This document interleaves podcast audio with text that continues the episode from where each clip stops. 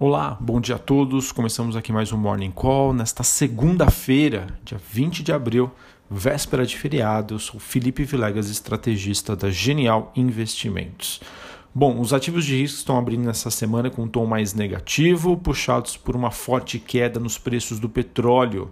Petróleo em Nova York, que atinge a marca dos 15 dólares o barril e uma nova mínima dos últimos 21 anos por conta da disparada dos estoques devido a esse descompasso entre oferta e demanda que foram criados pelo coronavírus. Embora a maior parte dessa queda ocorra é, envolvendo um contrato futuro, um derivativo que vem é, que, com vencimento para o mês de maio, né? na verdade assim, é referente ao mês de maio, mas que vence nesta terça-feira, dia 21 de abril, esse colapso que reflete um excesso de petróleo que cresce rapidamente, é, visto aí também uma rápida expansão dos estoques em Oklahoma, que seria é, considerado o centro dos preços nos Estados Unidos. É bem verdade que a reunião da OPEP ajudou a reduzir a oferta pela commodity, mas claramente o tamanho desse corte acaba sendo insuficiente é, diante do tamanho da queda prevista para a demanda. Inclusive, nós comentamos aqui que recentemente um estudo feito pela Agência Internacional de Energia mostrou que haverá uma queda recorde na demanda de petróleo este ano. É, ou seja, né, a queda dos preços do petróleo acabam trazendo uma repercussão negativa é, para outros mercados, como o mercado de ações, é, de dívida global. Né? Nós sabemos que a, a, indústria, né, principalmente de shale gas nos Estados Unidos, é uma indústria extremamente alavancada, né? então isso acaba contaminando diversos setores na economia de alguns países e também os índices de bolsas e dívidas, né? levando em consideração que o, peso né, do setor de energia em muitos países, aqui no Brasil é um deles, é, é, é bastante grande.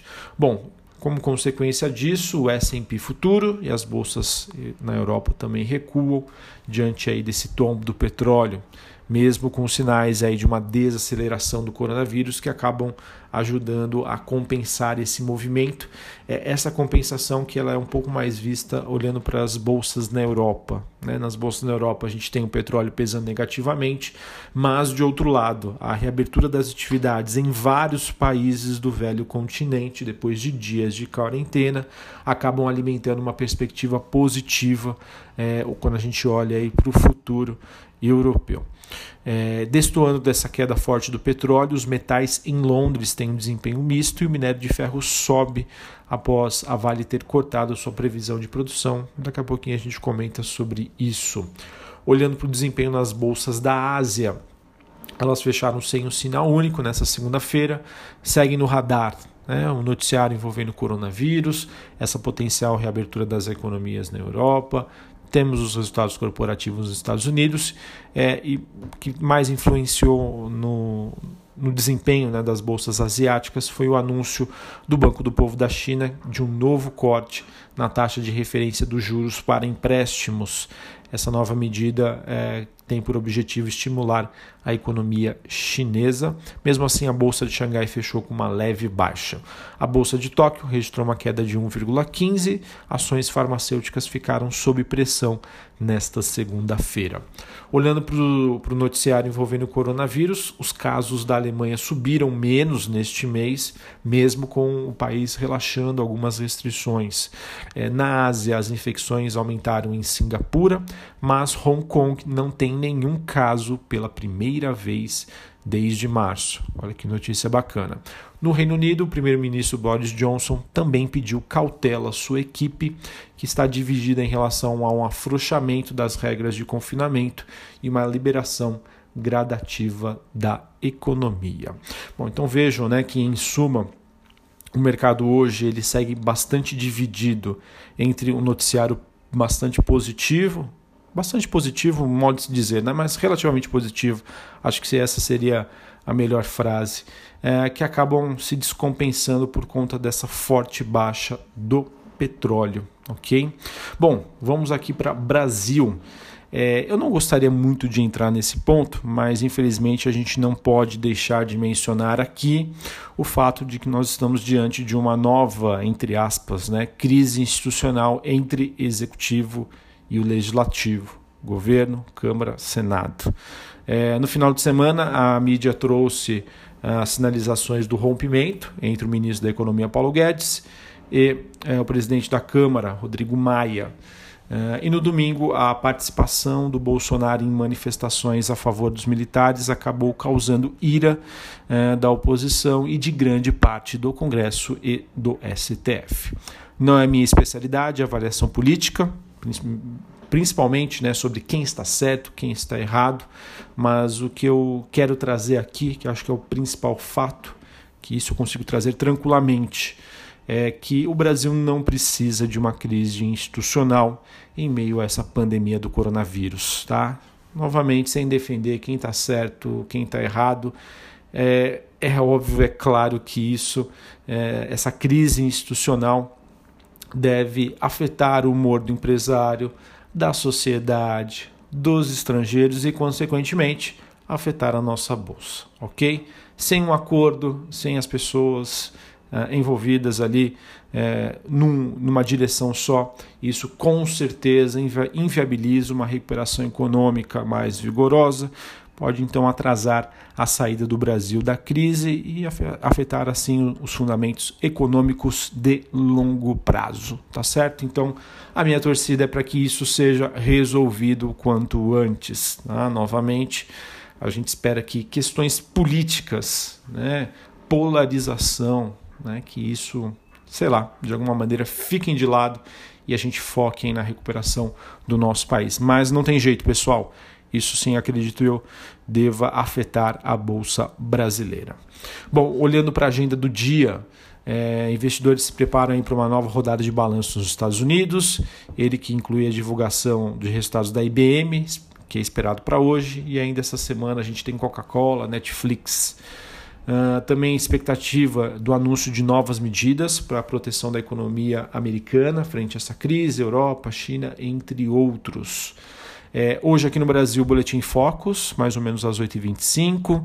Nos Estados Unidos, é, nós temos é, índice de atividade nacional referentes ao mês de março, divulgados pelo Fed de Chicago. Aqui no Brasil, o Banco Central realiza leilão de swap cambial de até 10 mil contratos. Às 10h30 da manhã, eh, o presidente do Banco Central, Campos Neto, participa de um evento no JP Morgan. E também eh, o presidente do BC brasileiro participa de uma live do Estadão às 5 horas da tarde. Para a gente encerrar aqui falando sobre o noticiário corporativo, eh, tivemos na última sexta-feira, na sexta-feira a Vale que reduziu seus guidance, ou seja, sua meta de produção é, por conta aí do, da, da pandemia do coronavírus. Né? Porém, a, ela divulgou também os seus dados referentes ao primeiro trimestre e houve um impacto limitado. Tá? É, porém, embora esse, esse impacto da crise, né, é, da pandemia do coronavírus tenha sido limitado para a Vale, até o momento a própria companhia disse que as consequências podem piorar. Tá? Então, uh, foi até um resultado que é, veio melhor do que a média do que o mercado esperava. Além disso, tivemos a Eletrobras acertando a venda da Manaus Transmissora por 232 milhões de reais e a STT que rejeitou por unanimidade a oferta que foi feita pela Eneva de uma aquisição, essa oferta que foi considerado hostil é, pela companhia. Então, em comunicado feito uh, na noite de ontem, domingo, ela rejeitou por unanimidade. Além disso, nós tivemos a, a Cirela, ela que divulgou sua, sua prévia operacional, as vendas contratadas para o trime, primeiro trimestre de 2020 somaram 1,36 bilhões de reais, uma queda de 30, uma queda não, perdão, uma alta de 30% na comparação anual. Mesmo assim, a gente sabe que o setor deve ser fortemente impactado agora no segundo trimestre. Bom, pessoal, acho que em linhas gerais era isso que eu tinha para passar para vocês. É, vamos ver né, o, o quanto que nós temos de impacto hoje. A gente sabe que o cenário internacional está dividido.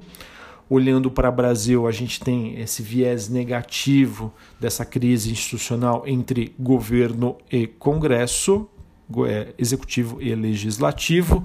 E a gente também tem, acho que, um, um outro fator, tá? Por conta do feriado amanhã, Tiradentes, é, a gente não tem bolsa, né? A gente vai ficar um dia sem pregão, com o noticiário rolando aí, novos acontecimentos. Então, acredito eu que isso favoreça o movimento de baixa, o movimento de realização de lucros para nossa bolsa, ok? Vamos ver como que, isso, como que isso progride. Isso pode mudar durante o dia, mas olhando toda, todas as informações que nós temos até o momento, é, eu vejo esse. A minha expectativa é que a gente tenha hoje um dia de queda, tá? A não ser que a gente tenha uma mudança aí no petróleo para dar uma animada, mas vamos ver aí. Difícil dizer, a minha expectativa então é desse movimento baixista para esta segunda-feira, véspera de feriado. Um abraço a todos, uma ótima segunda-feira, bons negócios e até a próxima. Valeu!